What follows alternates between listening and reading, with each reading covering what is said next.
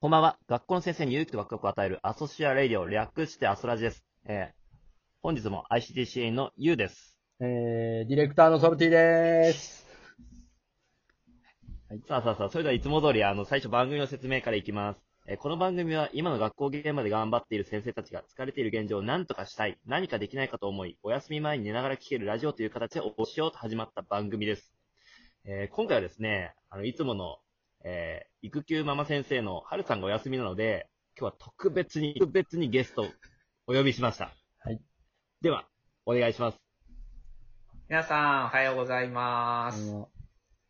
えータイムマネジメントが得意のホープフルと申します。はい。よお願いします。お願いします。よろしくお願いします。もうみんな、はい今日はめちゃめちゃ楽しみな回なので、もうぜひぜひ最後まで聞いてもらえたらすごく嬉しいです。はい。さあさあさあ、えっ、と、この放送はね、あの、幸せな先生たちを増やすオンラインサロン、ティーチャーズアソシア。あの、実はティーチャーズアソシアっていうオンラインサロンがあるんですが、それがスポンサーでお送りしております。さあ、では今回お話しするテーマは、教師にフリーになる人が増えている事象についてです。ね、このはい昨今、ね、先生たちがちょっとフリーになる人が増えてきたということで、それについて、ちょっとホープフルさんにどんどん聞いていきたいと思います。ホープフルさんよろしくお願いします。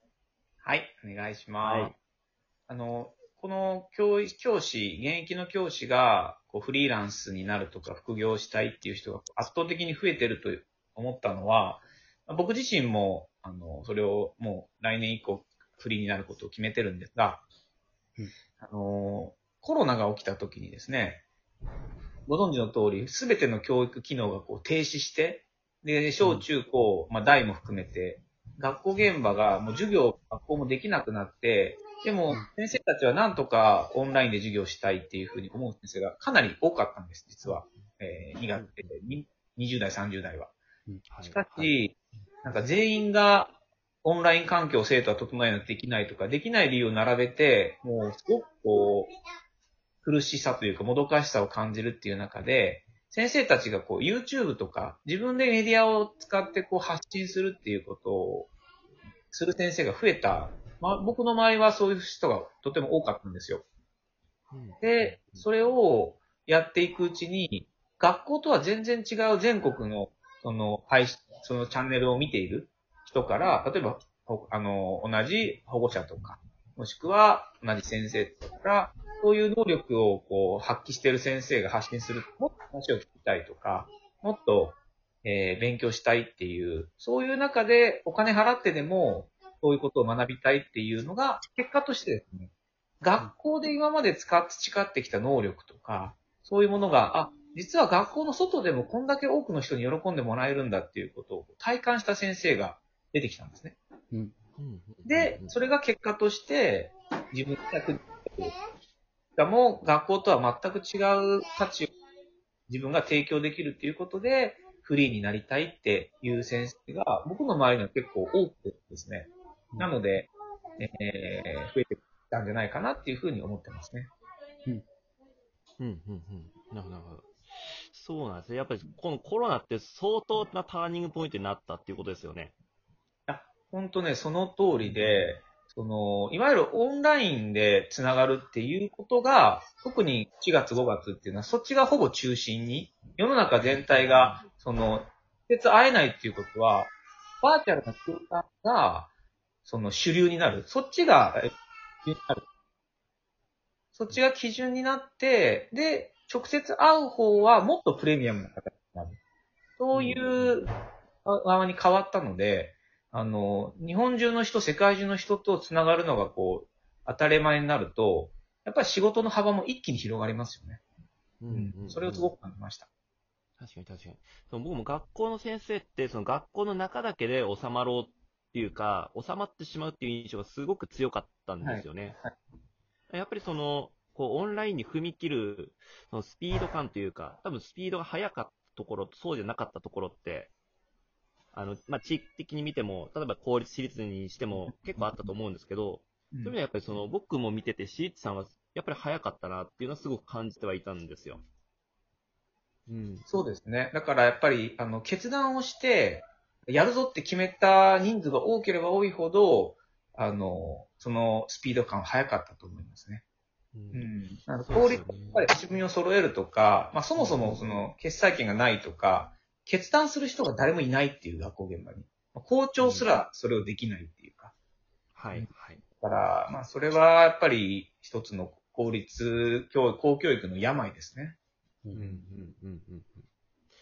そうですね。そうなってくると、やっぱりその、オンライン化に踏み切って、やっぱりその、いろんなことに気づいた先生が増えたっていうのは、その学校としてもやっぱすごく良かったんじゃないかなって個人的には思うんですよね。うんうんうん。うん。本当おっしゃることって。うんうん。あ、どうぞ。そう。その中で、やっぱりその、じゃあ、そのフリーになるっていうのは、やっぱりその、何でしょう、学校以外のことも、何でしょう、提供できるっていうところが、やっぱり一番大きいのかなって、やっぱ聞いてて思ったんですけど、そのあたりのバランスってぶっちゃけどうなんですかね？もうおっしゃる通りで、その、いわゆる実は、学校の先生たち、あの、自信のない先生って多いんですよ。自分の教育のことに対して提供していくっていうので、表面はすごく子供たちに自信を持ちなさいとか、自ら考え、自ら考えなさいっていうことは言うんですけど、じゃあ実際蓋を開けてみたら、隣の先生がやってる、あの、ことが気になったりとか、比較したりとか、保護者の声とか生徒の声とか気になったりとか、世の中の目が気になったりとか、そういう先生ってすごく多いんですけど、でも客観的に見ると、ものすごい素直で誠実で能力者が揃ってる。うんうんというのも、例えば、対生徒1対1で接するっていうことはもちろんできますし、クラスで言うと30対1っていう単位で仕事、あの、接することができますし、学年で言うと200人、300人まで接るっていうこともできますし、異年齢の集団、要するに大人、子供関わらず接するっていうこともでき、膨大な事務的な仕事をこなしつつ、もう授業だけじゃない、あらゆる面を全部同時にこなしてるんですよ。こんな仕事してる人って僕いないなと思って。うんうんで、も、実はスーパーマンに止められることはほとんどなくて、あの、お怒られることだけスクロールアップされてメディアに出るとか、最近の教師はダメだとか、なんか言われて、なんか自分たちを過小評価自然にしてるんです。うん。けど、表に外に出て、さっきのその、YouTube で発信をしたときに、あ、こんなにも自分の能力とか今まで使った、まあ、人から認められたり評価されたりするんだっていうふうに、そういうふうに、再確認、要するに自分の今まで生きてきたその価値を、やっぱり大きいなと思う。うんうんうん。そうですよね。ということは、やっぱりその自分のその能力に、何でしょう、気づくというか、やっぱその自分ができることのピックアップというか、かその自己分析っていうのを、まあ、先生にもうちょっとすると、より、もしかしたら変わるっていうことも逆説的に言うと言えるのかなってちょっと思ったんですけど、そうです、そうです。要するに自分の今まで付き合ってきた資源とか能力に気づくっていう人が増えていったんじゃないかなと思うんですよ。だから、学校の中だったらそれが、まあ、すごい口あ悪いことで言うと搾取されたってことです。はいはいはい。もうあの、無賃、要するに農残業で子供たちのためにという名のもとに、全く、あの、時給0円の生活をずっとしてるわけですよ、5時以降。うんうんでも、実はその能力っていうのはもっと何倍もの価値があって、もっとそんなに変えられなくなってそれがもっともっと評価される時代になってきたんじゃないかな。まあ学校はそれが見えないですけど、外へ出てみたら実はそれはすごい価値だったっていううんうんうんことですね。そうですよね。やっぱりその、さっきも言いましたけど、その先生ってやっぱり学校の中だけに良くも悪くも溜まってしまうっていうところがやっぱあったと思うので、やっぱ外の世界見るって非常に重要ですよね。本当におっしゃる通りで僕も、あの、あんまり学校にいないんですけど、あの、先ほど自己紹介で申し上げたんですけど、タイムマネジメントがすごく得意なので、もう5時以降いいないんですね、学校に。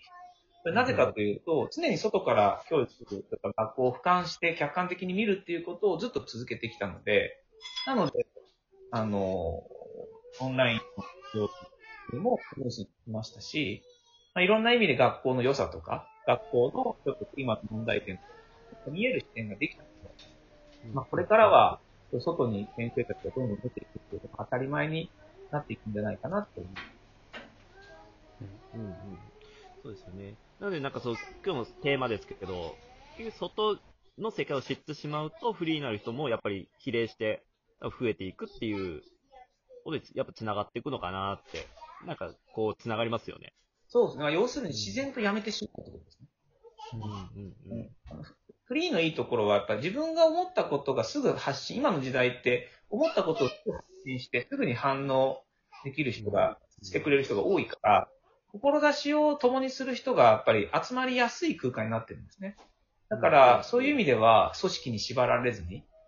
ぱり学校現場ってその巨大な組織で、自分の言いたいことは言えずに、あの、黙ってる先生がほとんどですから。けど、能力の高い先生が多いので、そういう人たちがこう解放される。